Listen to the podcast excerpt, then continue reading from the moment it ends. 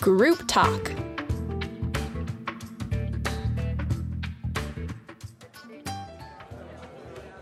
You know, you know, guys, something that's really annoying me is that now everyone's got a degree.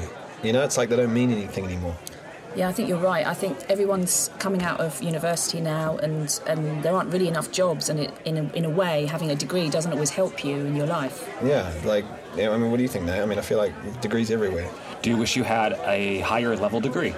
Maybe, but you know, I mean, even if I had a PhD, I mean, I've got a couple of degrees, but you know, I feel like every man and his dog has got a degree, and if I had a PhD, it wouldn't make much difference. Yeah, I don't know. I think um, sometimes it's the experience of what you study rather than the piece of paper that you get at the end. Yeah, that's true. I mean, I, I enjoy studying. I, well, I don't enjoy studying, but I, I enjoy knowing that I'm studying. I mean, Do you think people with further degrees earn more money?